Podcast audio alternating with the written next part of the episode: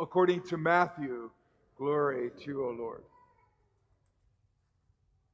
Jesus took Peter, James, and John, his brother, and led them up a high mountain by themselves. And he was transfigured before them, and his face shone like the sun, and his clothes became white as light. And behold, Moses and Elijah appeared to them, conversing with him. And then Peter said to Jesus in reply, Lord, it is good for us to be here. If you wish, I will make three tents here one for you, one for Moses, and one for Elijah. And while he was still speaking, behold, a bright cloud cast a shadow over them. And then the, from the cloud came this voice and said, This is my beloved Son, with whom I am well pleased. Listen to him. When the disciples heard this, they fell prostrate and were very much afraid. But Jesus came and touched them, saying, Rise and do not be afraid. And when the disciples raised their eyes, they saw no one else but Jesus alone. And as they were coming down the mountain, Jesus charged them Do not tell the vision to anyone until the Son of Man has been raised from the dead. The gospel of the Lord. Praise to you, Lord Jesus Christ.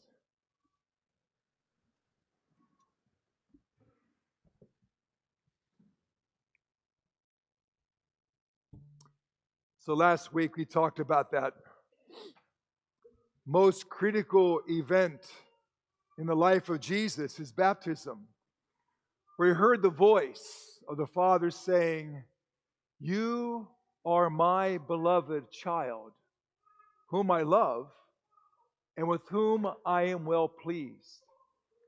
And to make sense of those words and that experience, he was, as the core of his existence, he was thrust out into the desert to try to make sense of all of that. And from there, he goes out, he launches into his public ministry where he heals, he feeds. He tells us over and over again that we are the beloved too. And the core of our existence is not what we do or what we have, or other people think.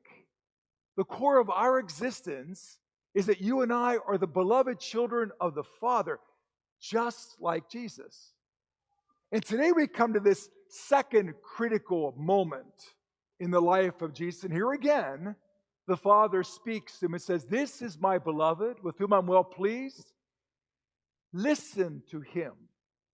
It's all exactly the same, except for listen to him.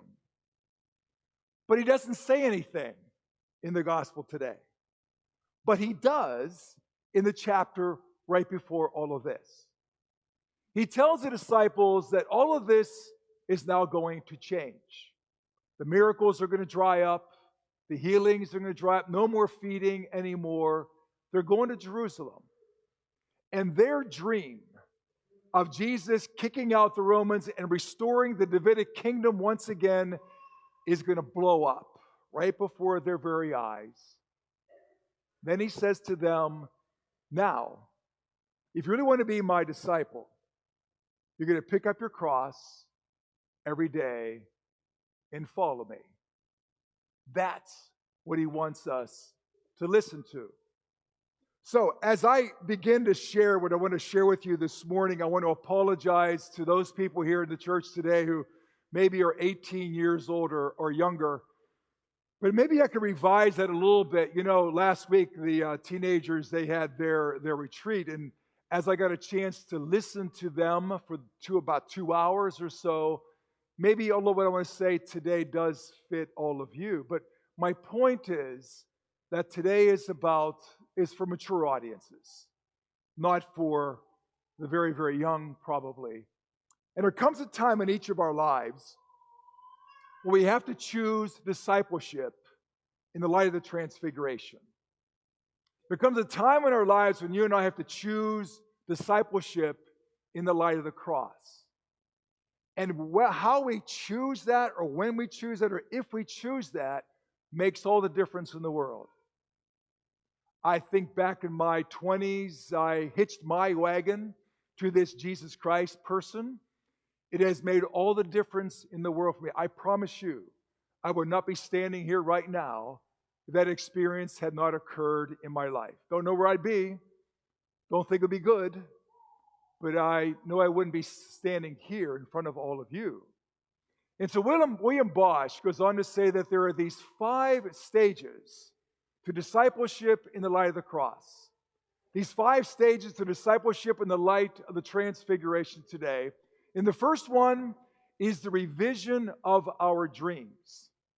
First of all, our dream of youth. Folks, no matter how many cosmetics or surgeries or healthcare products or exercise that we do, we're all going to get old. It's just going to happen. And as they say, old age isn't for sissies.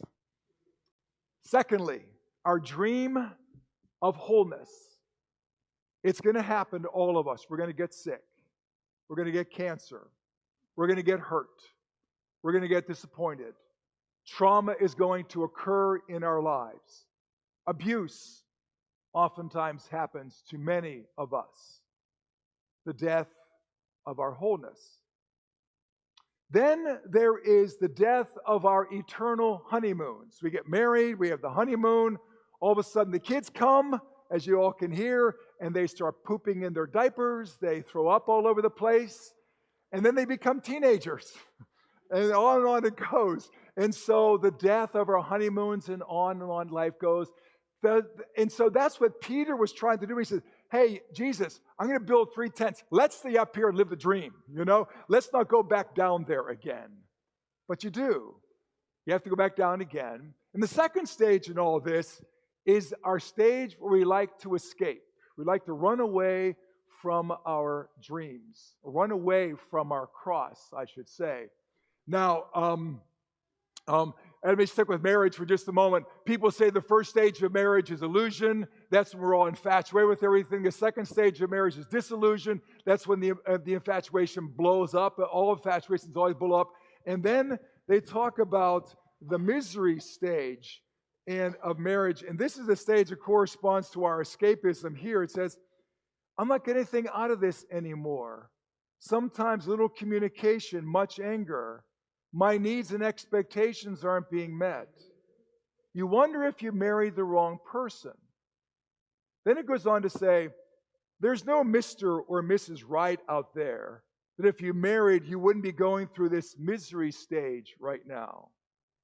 Many couples give up at this stage. Did you hear that? Many couples give up before they even got started. They're already giving up.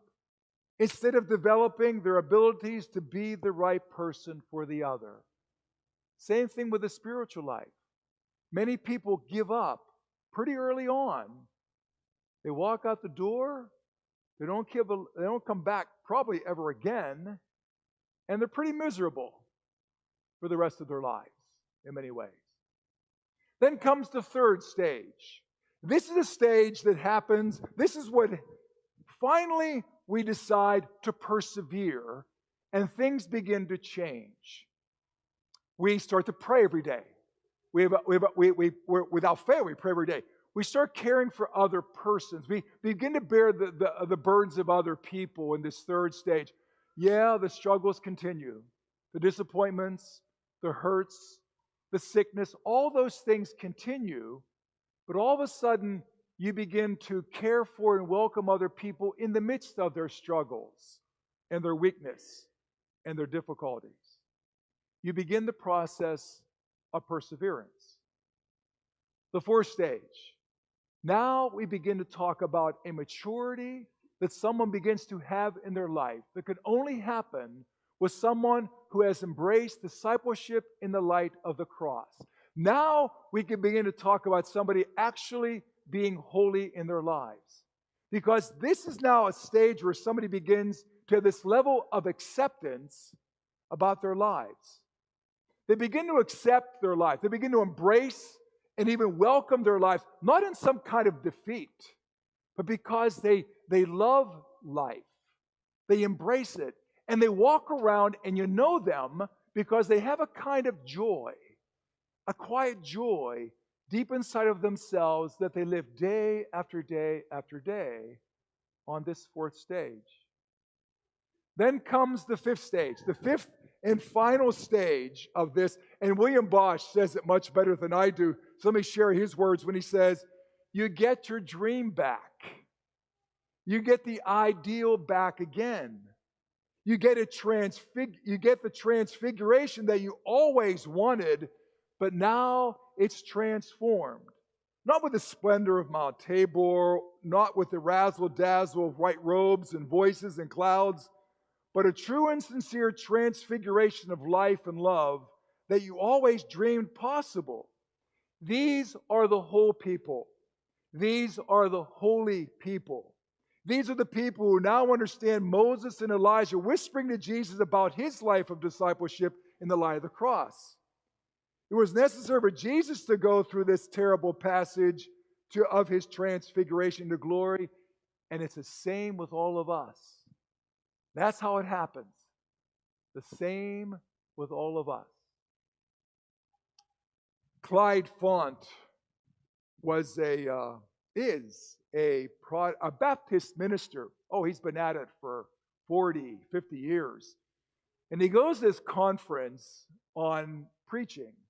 Here, the guy's been doing it for 40 and 50 years. You think he got it down. And here he is, uh, honing his craft, going to a conference on preaching. And he meets a bunch of his older buddies there who have been in, in the ministry for quite a while. These guys have been kind of through it all and still burned for the mission. After 40, 50 years, still burned for the mission.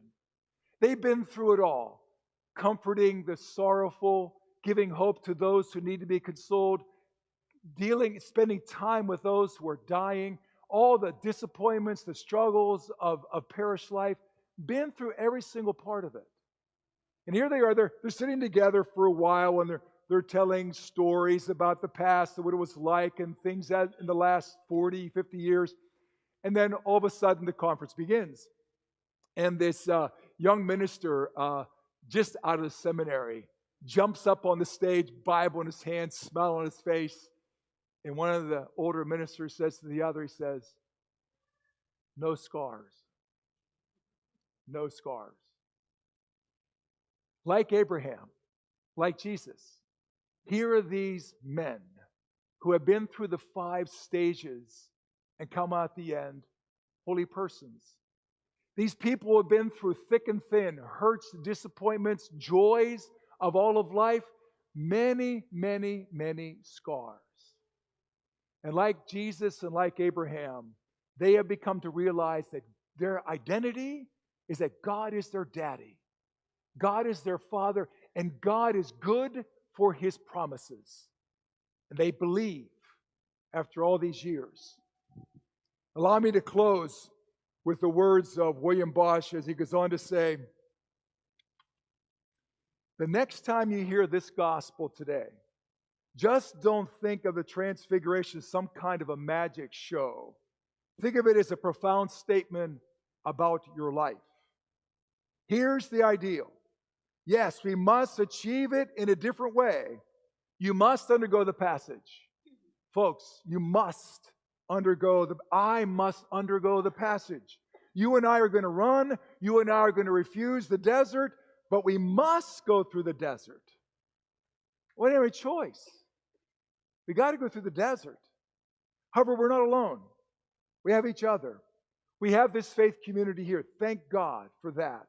And above all, we have Jesus, who has been through it all and turns to us in his love and acceptance of us as we continue the journey.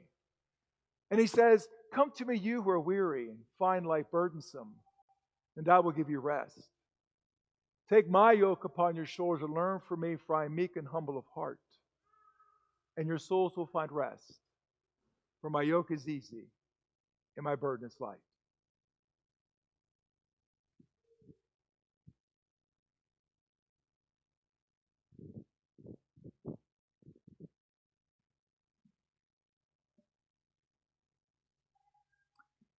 And could you please stand and grab your programs once again and join me and let's together